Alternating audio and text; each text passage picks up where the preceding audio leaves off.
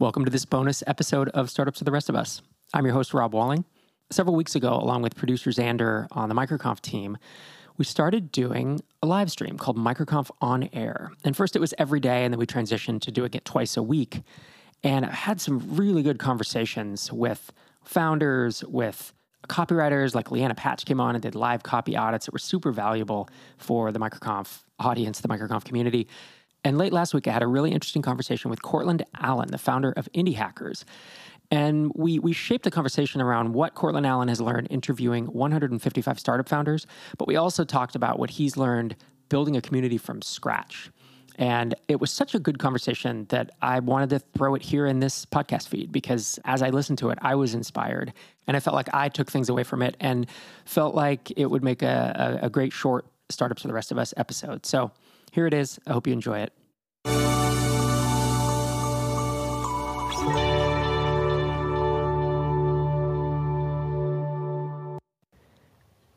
Courtland Allen, sir. Nice to see you. Thanks for joining me on MicroConf on Air today. Thanks for having me, Rob. It's nice to see you as well. Absolutely. So I have uh, my standard intro stuff I'm going to run through, and then we're going to dig in. Just a pretty cool topic with Courtland, who has a lot of experience, uh, you know, working with with developers, indie hackers who are building their companies. So, welcome to today's episode of MicroConf on Air. As always, I'm your host, Rob Walling. Um, Courtland Allen and I, as I said, are going to dig through his experience building indie hackers. He's he's done something pretty unique that most people don't do, which is to build a, a community site almost virtually from scratch, which is it was a very hard thing to do. And, and he's kept it up for years. Um, they were acquired by Stripe several years ago, and he's interviewed 150, 160 startup founders uh, on his podcast, Indie Hackers, the Indie Hackers podcast. Many of you listen to, and I know that. When you talk to that many founders, you start seeing patterns, and that's the kind of stuff we're going to dig into today. Is just some lessons he's learned, thought processes, you know, po- positive patterns, anti patterns, and that kind of stuff if you are not already in MicroConf Connect, which is uh, MicroConf's Slack channel, it's our online community. We have almost a thousand founders and aspiring founders in there. That's where folks are going to be able to ask questions of Courtland and myself today. So head to microconfconnect.com and apply if you'd like to be part of future conversations. Of course, you can always just watch this live stream on MicroConf On Air com. As a reminder, MicroConf On Air podcast is live as of a couple weeks ago. So if you want to hear any of these episodes, if you miss any of them and want to just hear them asynchronously and not have to log into YouTube and watch a video, which I, you know, not something I do. My generation doesn't tend to do a lot of that. Um, I personally am subscribed to the MicroConf On Air podcast, and I'm uh, kind of listening back to figure out, you know, what we can do to to improve it. I think there's always room for improvement. As always, thanks to Basecamp and Stripe. They're our headline partners, and uh, you know we we do a lot of this with their help. So thank you so much. So Courtland Allen, founder of Indie Hackers, are you holed up there in San Francisco? Everything going well? I am. I haven't seen anybody that I know in the last month, except for uh, my local grocers, who I guess I'm on a first name basis with. But that's pretty much it. Hold up, playing video yeah. games, playing poker, doing a lot of work. Uh, honestly, having fun with it. Yeah. Yeah, that's cool. I've been seeing you put out some articles and video interviews. You've been doing a lot of pretty pretty topical stuff. Uh, I think you were mentioning that the con- your content is moving more towards uh, maybe news or, or like current events type stuff. Is that right? Yeah, that's exactly right. I think um, it's something I've always avoided in the past, just because it's it's a little bit harder. Uh, there's just like a shorter turnaround time if you're doing things that are current. You basically have to plan for episodes, record them, and get them out the door extremely quickly. They're less evergreen. They become less re- relevant over time. But there are some other advantages that I think make them uh, sort of the news approach very attractive. And also, I think just with the way the global conversation is going on, uh, you know, I had a really great episode lined up for the Indie Hackers podcast. It was sort of a debate between Natalie Nagele of WildBit and uh, DHH from Basecamp on work life balance. And I was so excited to release this thing. And then, you know, a month passed, and I think the release date was supposed to be last week. And I emailed both of them, and I was like, I just don't feel right even tweeting about yeah. this. It just seems so off topic. And yeah. they both agreed. So I think there's just been a shift, and it's harder to to sort of do business as usual when everybody's talking about you know the fact that we're in a worldwide pandemic and there's a, huge global mm-hmm. recession coming. Yeah, the conversation has certainly changed.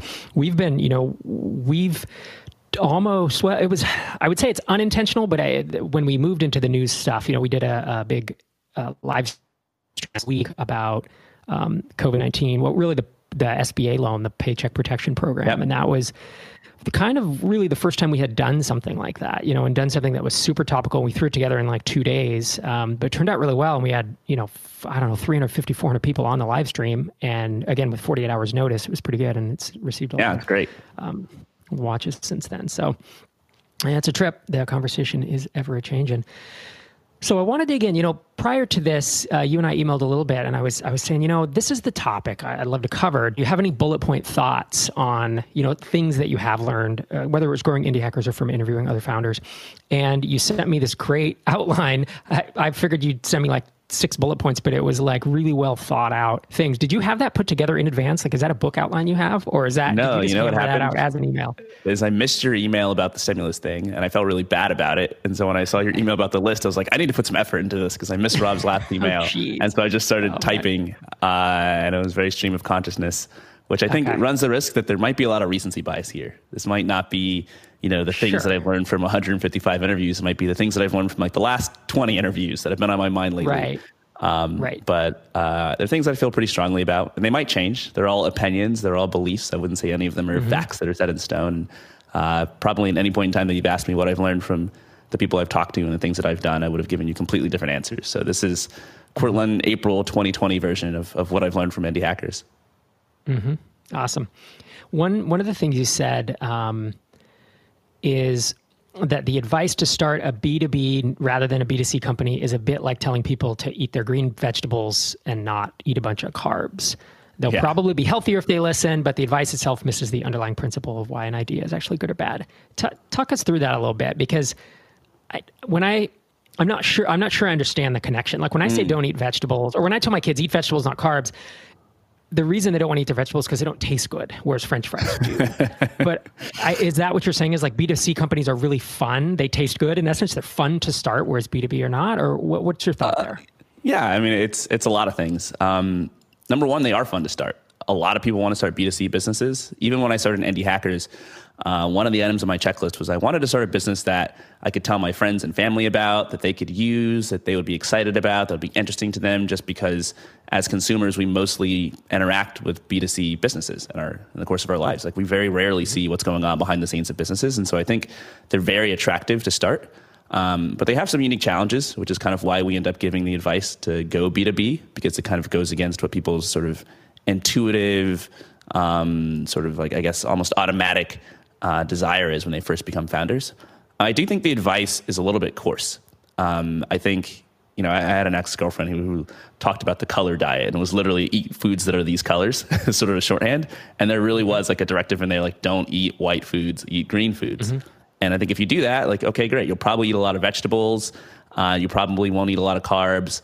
But it's just really coarse advice. It doesn't really get down to the nitty gritty of someone, let's say, who's looking at their macros and counting carbs and counting protein, grams of protein and counting fat, et cetera, who's actually looking at sort of like the first principles and the underlying reasons why certain foods are bad or good.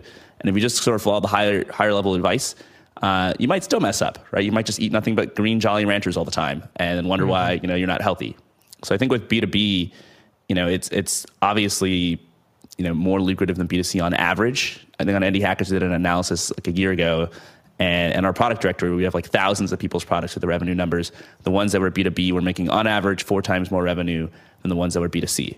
But I do think there are some extremely lucrative B2C businesses. You just have to be careful and follow the underlying principles um, that lead to people paying basically for something of value. Businesses make money generally more than consumers, and they have a higher cap on how much money they can make. They're also more concerned, therefore, with saving money than I think consumers are because it's there's just more money to be saved. And so it's easier to pick a valuable problem that businesses care about. And so generally speaking, like B2B is not a bad way to go. But I think if you're actually looking at those principles, you can ask, okay, well, how do consumers make money? What do consumers care a lot about? Right? What is a problem that if I have consumers, they're not going to get fickle and leave, that they're not going to only be willing to pay me five dollars a month for, et cetera.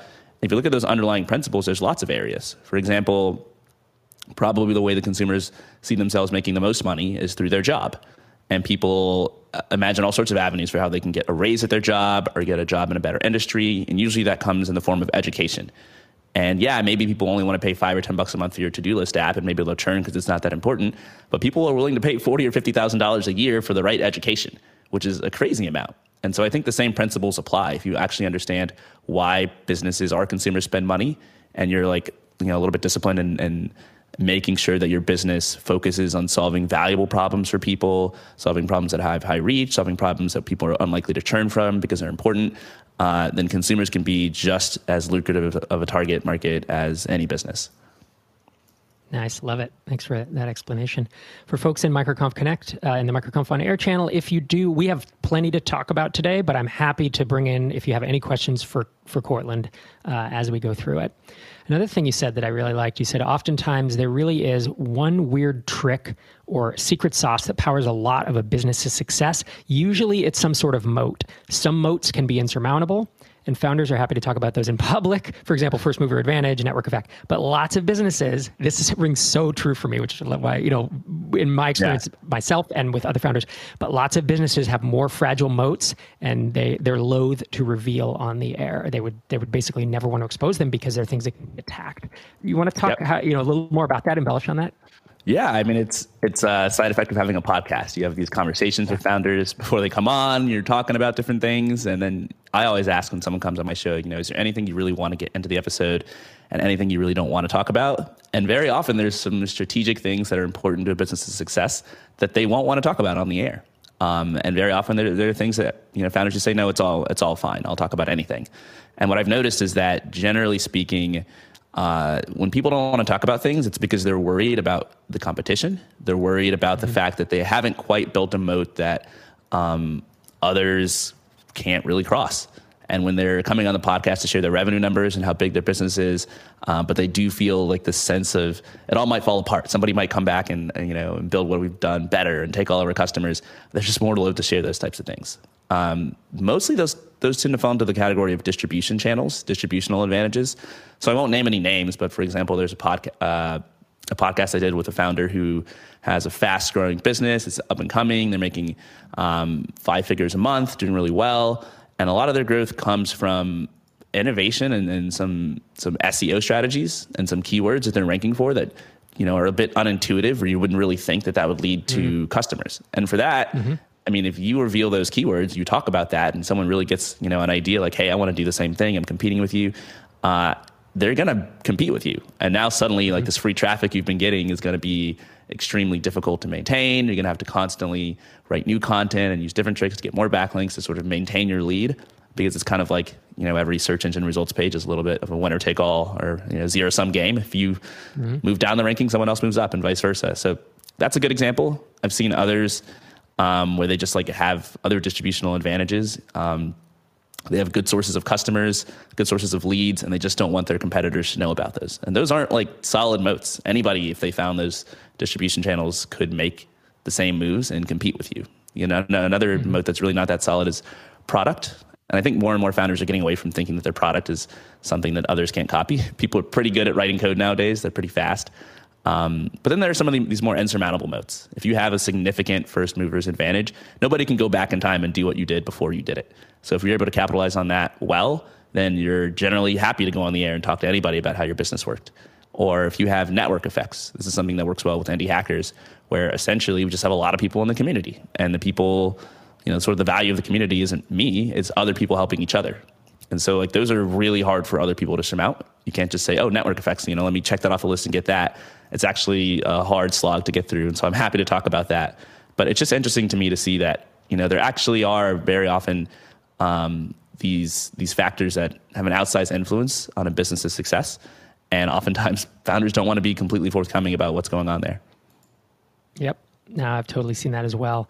Uh, you know, another interesting moat that is really, really hard to break that I think especially early stage entrepreneurs don't think of is brand because brand mm. seems so amorphous. But think about Stripe as an example.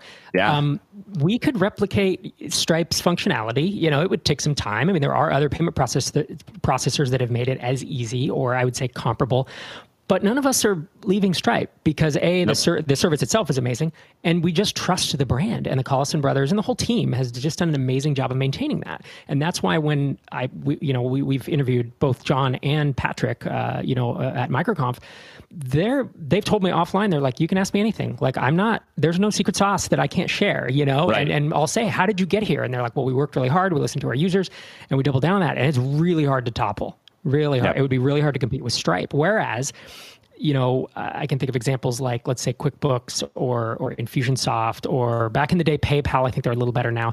But you know, they, people would build entire websites. You know, Infusionsoft sucks, QuickBooks sucks, PayPal sucks. Yep. Like there was su- yep. there was such hatred for it that their brand was like a negative factor, and that leaves huge, uh, you know, an underbelly. And that's why Xero, you know, it was able to get traction against QuickBooks. That's why yep. Stripe was able to get you know traction against all the payment processors because we hated Authorize.net and you know PayPal Web Payments Pro because we're such so kludgy and uh, and on and on. So, anyways, that's just another example for folks to to think about. And that you also have that like Indie Hackers has its own brand, MicroConf itself, you know, has its yeah. own brand, right? That would be hard. People, we've seen tons of startup conferences, startup communities come and go in the past 10, 15 years, um, and that's part of that is they just don't you know they don't build that both the network effect you're talking about but also also that brand and brand is not an accident. I mean, uh, the Collison spent a lot of time thinking about Stripe's brand. How many other $35 billion unicorn companies haven't had a massive scandal? You know, how many CEOs are reading all the blog posts and the tweets that come out of their company to make sure that they don't offend people, to make sure every Hacker News post is positive, et cetera? Like that takes effort. And I think with MicroConf as well, like you guys are very conscious about your brand. You're very conscious about how you run your conferences, how you run your calls, who's part of the MicroConf community, and that just pays dividends over time as you can sort of associate MicroConf with like excellence and trustworthiness and friendliness. Right. Um, and with Indie Hackers, even from the get go, I was like concerned with some of the more superficial aspects of brand, which were like okay, the colors and the name, et cetera. I put a lot of thought into that early on. Um, but later on, like really, what's the mission? What does Indie Hackers represent? And I think all that's part of your brand. Just being consistent and showing up every day is, is huge. So I, I, think you're right. That's a really big one. And once you've got that in your pocket, then you're happy to talk about everything else because the brand is almost yep. unassailable. Yeah, it's really hard. And and something I read, um, I went deep in branding over the past couple years just to kind of learn what it was. It, I found it was a blind spot in my experience. Like I had yeah. obviously I came you know technical founder and then moved away from that, but then learned marketing and learned all these tactics and then learned more strategic thinking. And then I was like, man, I, I we've built a brand with MicroConf, you know, this was a couple years ago, but like we did it a little bit part, it was partially intentionally and partially it was just who we were, right? It became right. us. And after that, I became much more intentional about it. But when I read about branding, someone said, you know, brand is not what you project, it's what people say about you and what they think mm. about your, you know, your, your company name or whatever. You know, when you say Stripe to a software developer, like what what do they feel and what do they think? What are the three adjectives in their mind when you say indie hackers? When you say MicroConf? Um, so, anyways, uh, just, so Justin Jackson just said, "Hey, Robin Courtland. I think he's watching on the live stream. How's it going, hey, sir?" Justin. Question for you that I'm sure you've talked about, but I've never, I haven't heard it. Is you started Indie Hackers from uh, starting a community like that is very very hard right? Um, paul graham started why i'm sorry started hacker news because he had this following of people who were reading his essays. So i had read his essays yeah. for years and, and, his book. And so when he said he was launching hacker news i was like okay that's fine. I'll be there. Um, what did you start with? Like how did you jumpstart uh, you know, and I, and I want in, there to be info for people to not to compete with indie hackers. So don't give yeah. away any secret sauce if you have it. But uh, um, you know, it, if someone wants to start a, com- a community for other types of, mm-hmm. you know, in, in a different niche, is really why I'm asking. I'm yeah, I don't have any. I don't have any secret sauce with indie hackers because I've got the network effects um, from yeah. the community where there's a really hard to just sort of flip a switch and turn them on.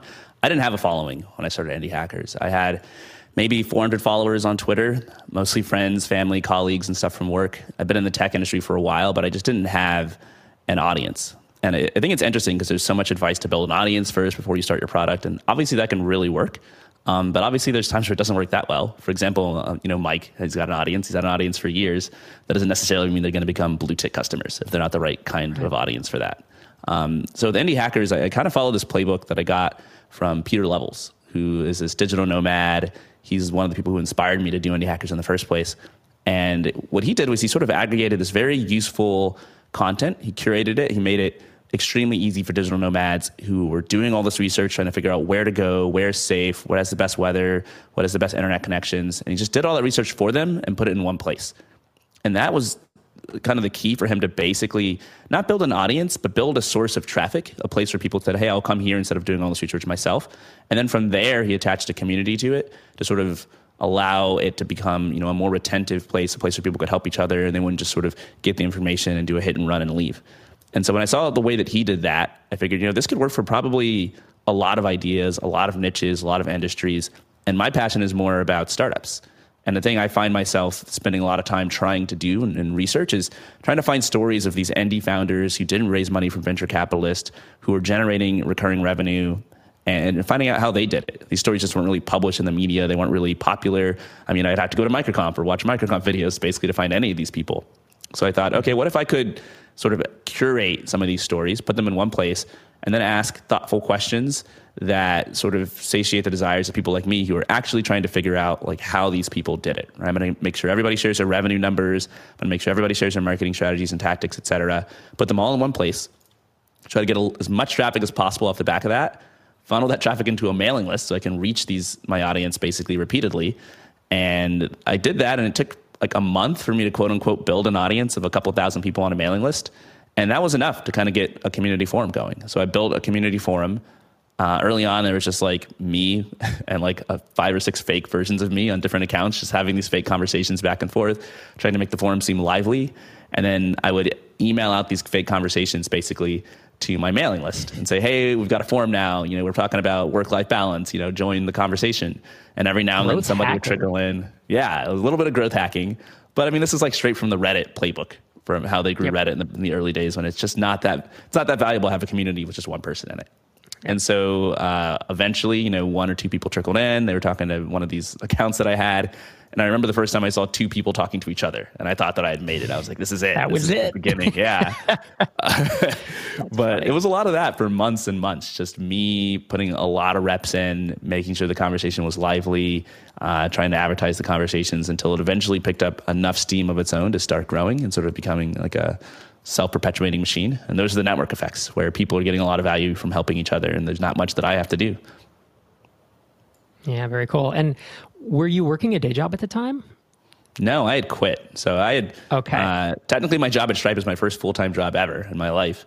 Um, but I had done some remote contracting work um, just to sort of fund myself for the previous years. I was dabbling on side projects, and I quit my last job with about a year of runway. Uh, messed around for six months on ideas that really didn't hold water, that weren't really good. Then I decided to get serious, and I spent like a week just like brainstorming an idea. Eventually, came up with Indie Hackers, and at that point, I had six months of revenue left, uh, six months of runway left mm-hmm. in my bank account. So I had to make it work, and luckily, it worked pretty fast. I think having that pressure was stressful, but it also pushed me to make better decisions faster. And I think if I didn't have that pressure, I probably would have built something that took six months just to launch, and you know, never made yep. a dime. Well, that comes back to a point, another point you made where you said you think the best hack for motivation is extrinsic or external motivation. Um, tons of people work a nine to five every day because they're doing something they hate, but they do it because there's a boss, right? And they have someone to answer to, they have mouths to feed, and they don't want to disappoint colleagues. Um, and again, I'm just kind of quoting you like too many aspiring yeah. founders try to rely 100% on intrinsic motivation, which can be fickle, and they wonder why they aren't consistent day to day or week to week. It's probably better just to get a co founder or advisors slash investors or customers ASAP to keep you honest. It's fascinating. I think that's I like big. That. I think that's that's part of the human psychology. Like we are social creatures. We care a lot about what other people think about us. We really don't want to let down our colleagues or our coworkers. We really don't want to be embarrassed about doing bad work in public. And these things could drive us to act in a way that I think intrinsic motivation um, just doesn't. It's great to be passionate about what you do. Like I'm very passionate. Like I could write code all day but there's more to business than just writing code. And the fact that like I have people depending on me to get the next podcast episode out, to write this newsletter, to do all these other things that aren't necessarily my favorite thing in the world is is kind of what pushes me to do these things. And I have yep. uh, I have friends who've like started companies where they don't have any investors, they don't have any advisors, and like their motivation ebbs and flows constantly. Like the your mood changes depending on how much sleep you got and what's going on in your life and what you've eaten today. Like all these things can affect your mood. And if that's 100% of what you're relying on to sort of get you to do things that aren't always easy and aren't always fun, then I think you're going to you're going to feel it a little bit, you know, like it's a roller coaster and you're kind of going up and down and you're not sure when you're going to be motivated and when you're not. The trade-off is if you have extrinsic motivation, you're going to be doing things you don't necessarily like at others' behest and because you feel obligated to others and that's not the best feeling ever. So, if, if, at all possible, it would be great to do something where you're just 100% intrinsically motivated and that happens to align with exactly what you need to do. That's rarely possible for most founders. Most of the time, there's going to be some sacrifices you have to make. And I think just having other people to push you is, is a really good hack. And it doesn't get talked about enough. We sort of pretend like everybody who does anything is just like this motivation machine, and they've got their right. you know their morning routine that they've set up, and they're just naturally interested in everything. And it's just, it's just not. I don't think that's true for most of the people that I talk to. Yeah, it's a good point, and it's you know when you talk about extrinsic can be can make you do things you don't want to do. I think it's you can kind of even hack that and say, I want to find extrinsically, uh, I want to find extrinsic motivation that agrees with me most of the time or that works side by side. So if you're going to find a co-founder, find someone that you really like working with and that pushes you in good ways, you know? And I've had yeah, exactly. a number of those relationships. If you're going to take on investors, well, find the right investors. Don't take on a-holes, you know, and don't take on people who are going to say if you want to be a 20 million dollar company and they're going to want you to be a billion, like make sure that, you know, the things align. There are ways to do that looks like we have a question from the chat um, from Tony of Cloud Forecast. He says, with all the interviews you've done and multiple posts you've seen, uh, and all the multiple posts you've seen on Indie Hackers, what is the com- What is the one common thread you see from successful founders? The one common thread. Um, That's a tough one. I think successful founders usually have a bias towards action. They uh, they may or may not like to talk about what they're going to do. They may or may not spend a lot of time dreaming, but they all eventually like pull the trigger and do things. And this is another thing that I don't think gets talked about all that much. But I go to a lot of indie hackers meetups. I've met like thousands and thousands of people who, who want to start things, and that's just a huge hurdle to get over. Like that that difference between you know I'm I'm dreaming of this lifestyle, but I've actually taken steps. I'm building something. I'm doing things. Uh, it's really easy to throw a bunch of blockers in your way and say, I can't get started because I don't know how to code, or because I haven't quit my job yet, or because I don't have the perfect idea. Whereas I think more of the successful founders, they have all these same problems and they just were scrappy and did whatever they could just to make forward progress. So that's one of the things I would say. Another one is um, I think successful founders all have some degree of like inherent optimism. I talk a lot about optimism, optimism cycle, where you have to start by believing that you can do something, thinking that it's possible for you to do it. If you believe that something's possible, you'll try much harder to get it done. I gave a talk at MicroConf a couple years ago, and this is sort of like the last quarter of my talk. I had this analogy where I said, you know, if I if I hit a million dollars from you and it was somewhere in your apartment, how much time would you spend looking for that million dollars? You'd probably tear up every you know, piece of furniture you have, look behind the TV, under the rug, you dig up floorboards because you know it's possible to find it. Whereas if I said, hey, Rob, like I've hit a million dollars somewhere in like the Pacific Ocean, you don't think it's possible to find it, so you're not going to try at all. So I think a lot of founders have optimism that they can do things. That leads to them trying to do those things a little bit harder. If it doesn't work, they try another thing. If it doesn't work, they try another thing. Um, and then eventually they succeed because they're trying harder than others. And then when you succeed, that gives you more optimism and say like, hey, I did this hard thing and it sort of repeats and the cycle fuels itself. And so I, I think that's an important and, and overlooked thing. Um, fake it till you make it. If you don't have the optimism, if you don't have the wins over your belt, uh, under your belt, start small, do something super easy, uh, get those wins, and, and, get yourself to a point where you think you can do certain things. And I think you'll just try more ambitious things over time. And I think it's necessary to try in order to succeed. Awesome. And I've just linked up your um, YouTube or your MicroConf talk in the uh, in the chat, so people can check it out. Vulcan didn't know he went to MicroConf. Yeah, he spoke there a couple years ago, and you've attended several MicroConfs. We I like to grab dinner with you when you're there. That's fun. Yeah, yeah. I wish I wish uh, we didn't have this global pandemic this year. I wish we could hang out in the next week. Exactly. Yeah. um, one thing that I like, man, I have this framework. I've written this entire blog post that I haven't published, and I I, have mentioned it in a couple talks that I did. I'm kind of testing the idea, but like, mm-hmm. I have this theory in my head about success and like the three factors that go into it. It's a very high level generalized thing, but it's yep. hard work, luck, and skill to varying mm. degrees. So hard work is re- mostly required unless you get really lucky. You know, if you have yep. 100% luck, then you don't need hard work and skill, but almost no one has that. If you have 99% hard work, you don't need much of the other two. If the ideal is that you'll have a lot of hard work and a lot of skill and you let luck be what it may. But you talked about and and I find that hard work is either over um, what do you, it's like glamorized in the Silicon, mm. you know, the mm. hustle culture, or right. it's dismissed in these stories of like, I just kind of built Facebook in a weekend. And it's a, you know what I mean? And it's like, yep. I find that the answer is typically somewhere between there that, yeah, they got a little lucky with a cool idea that hit at the right time, even though there were like five other social networks that were just like it. They had the skill to program it. You know, he had enough skill to be able, he had taught himself these skills and he got and he worked his ass off. Like I don't think anyone could yeah. say, you know, Mark Zuckerberg or or the Collison brothers or any of I mean any microconf, you know, person who's had success had did not have some hard work. And so you know, you talk about you, you emailed me. You said burnout and overwork are real and to be avoided. But I think most solo founders are going to have to work very hard in the beginning unless they're very efficient, very lucky, or very patient. And yeah, I, so that it comes is very much in line with like my worldview. Um, but what's the patient part? Do you mean just that they'd have to wait a very long time to get to the point of, of being able to sustain themselves? I mean, I think when we think about working hard, we're thinking about sort of short bursts of time. We're thinking about, you know, putting in 60 hours in a week. Um, you don't have to do that if you don't feel like you need to succeed in the next couple months, six months, et cetera. I mean, you could work on a blog for five years and you could put a couple hours of work into it every week for five years. I think that's that's patience. That's saying, you know, these five years are going to pass anyway. I don't, I don't, have anywhere to be. It doesn't need to be the sort of rocket ship growth.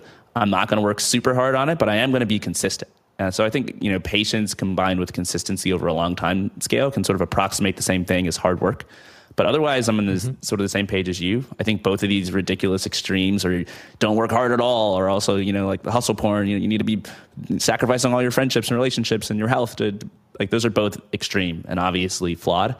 Uh, the reality is that most founders, I think, especially first time founders, are going to spend a lot of time doing things that like aren't right they're not going to be perfectly efficient. They're going to spend a lot of time working on things that don't work out and time working on things that do work out. If you're extremely skilled, if you're DHH and you built you know Rails and dozens of successful products, like you probably know exactly what to do and you can be super efficient and get a lot done in very little time. But most first time founders, most solo founders are going to have to spend a lot of time just doing making mistakes and doing a lot of drudge work and they're probably going to have to work harder than normal to the extent that they don't get lucky or to the extent that they don't have the skills necessary to just sort of know what to do. So I'm right there with you. I, I agree with you. I don't know how successful your blog post will be because it seems that people only want to hear the extreme, unrealistic answers. They don't want to know the truth. but uh, yeah. I'm hoping that that you know some of this lunacy will end and people will just give you know be more acclimated to what the obviously right answer is, which is like you probably got to work hard, but not crazy hard. Right. Very cool. We have one more question and then we're going to wrap. Um, it's from Gezim from Commercial. He says, How can we use interviews if we're entering a new industry to get more customers? I guess, how do you suggest I overcome impost- imposter syndrome? How do we use interviews to? I'm not sure I understand yeah, How, yeah, how can we use interviews if we're entering a new industry to get more customers? I think what he's saying is he feels like an imposter when he's um, going in to interview other people I mean, I think mm. I would say there, like, just you don't have to be the expert to interview people, right? Number one. No. And then and then he's saying, how can you use interviews if you're entering a new industry? So much like you started doing mm. interviews, right, to build your audience, he maybe is in the vertical of, you know, maybe it's e-commerce. I mean, it's commerce out. Um, but it's e-commerce or it's you know just some vertical like totally. have you seen people other folks do this really well or do you have advice for them i guess? Yeah i would say you should you should work backwards from the needs of your industry. There's a very specific reason i did interviews for indie hackers because i saw these stories being shared online. I saw other people reading these stories. I saw the questions that they were asking the people who were sharing these stories. I wrote down a list of what they wanted to learn what problems they were trying to solve and then i worked backwards from there to say okay well how could i put these stories out in the best way and interviews was the answer because then I could sort of control the conversation and make sure certain information got in there. If I was starting in a different niche, I would have probably the same process, but I would come to a different conclusion. Maybe I wouldn't do interviews. Maybe I would just do stories, or maybe I would do educational blog posts, or maybe I would do, um, you know, some other form of content. So I would say, like, don't don't blindly copy the interview format. I think you should always work b- backwards from the problem you're trying to solve for people, um, and that has sort of the added benefit that if you enter a new industry, uh, it's new to you. You're not sure exactly what people need. So it's like you need to take that first step of looking at people and seeing what they're doing and talking to them and figuring out the source of their problems, uh, just so you can tailor whatever you end up building to what they need. So I, I would say don't don't necessarily feel attached to interviews. There have been a lot of indie hackers clone sites that do interviews that have not done very well, or that have tried taking it to different niches that haven't done very well because uh, they just didn't take the time to really figure out what works and what people in those industries need. Awesome. Well, Courtland Allen, thanks again so much for spending half hour with us today. Um, if you want to follow Courtland, I'm sure most of you are already, but on, he's on Twitter. He's CS Allen, and of course, indiehackers.com, where he's a prolific interviewer, blogger, and all the things. Next Tuesday, we have uh, I have Asia Matos coming on the show. We're going to talk about how to earn your first 100 customers. She did a great talk at MicroConf with that uh, title was either last year or two years ago. And so you can watch the talk, ask her questions about it, or you can just show up and, you know, hear what she's up to and kind of pick her brain on marketing stuff. So Courtland, thanks again, man. Really appreciate you coming on. Yeah, thanks for having me, Rob. Anytime. So thanks to Courtland for coming on MicroConf on air, and thanks to you for listening to this week's episode, and as always, supporting startups for the rest of us. I'll talk to you next week.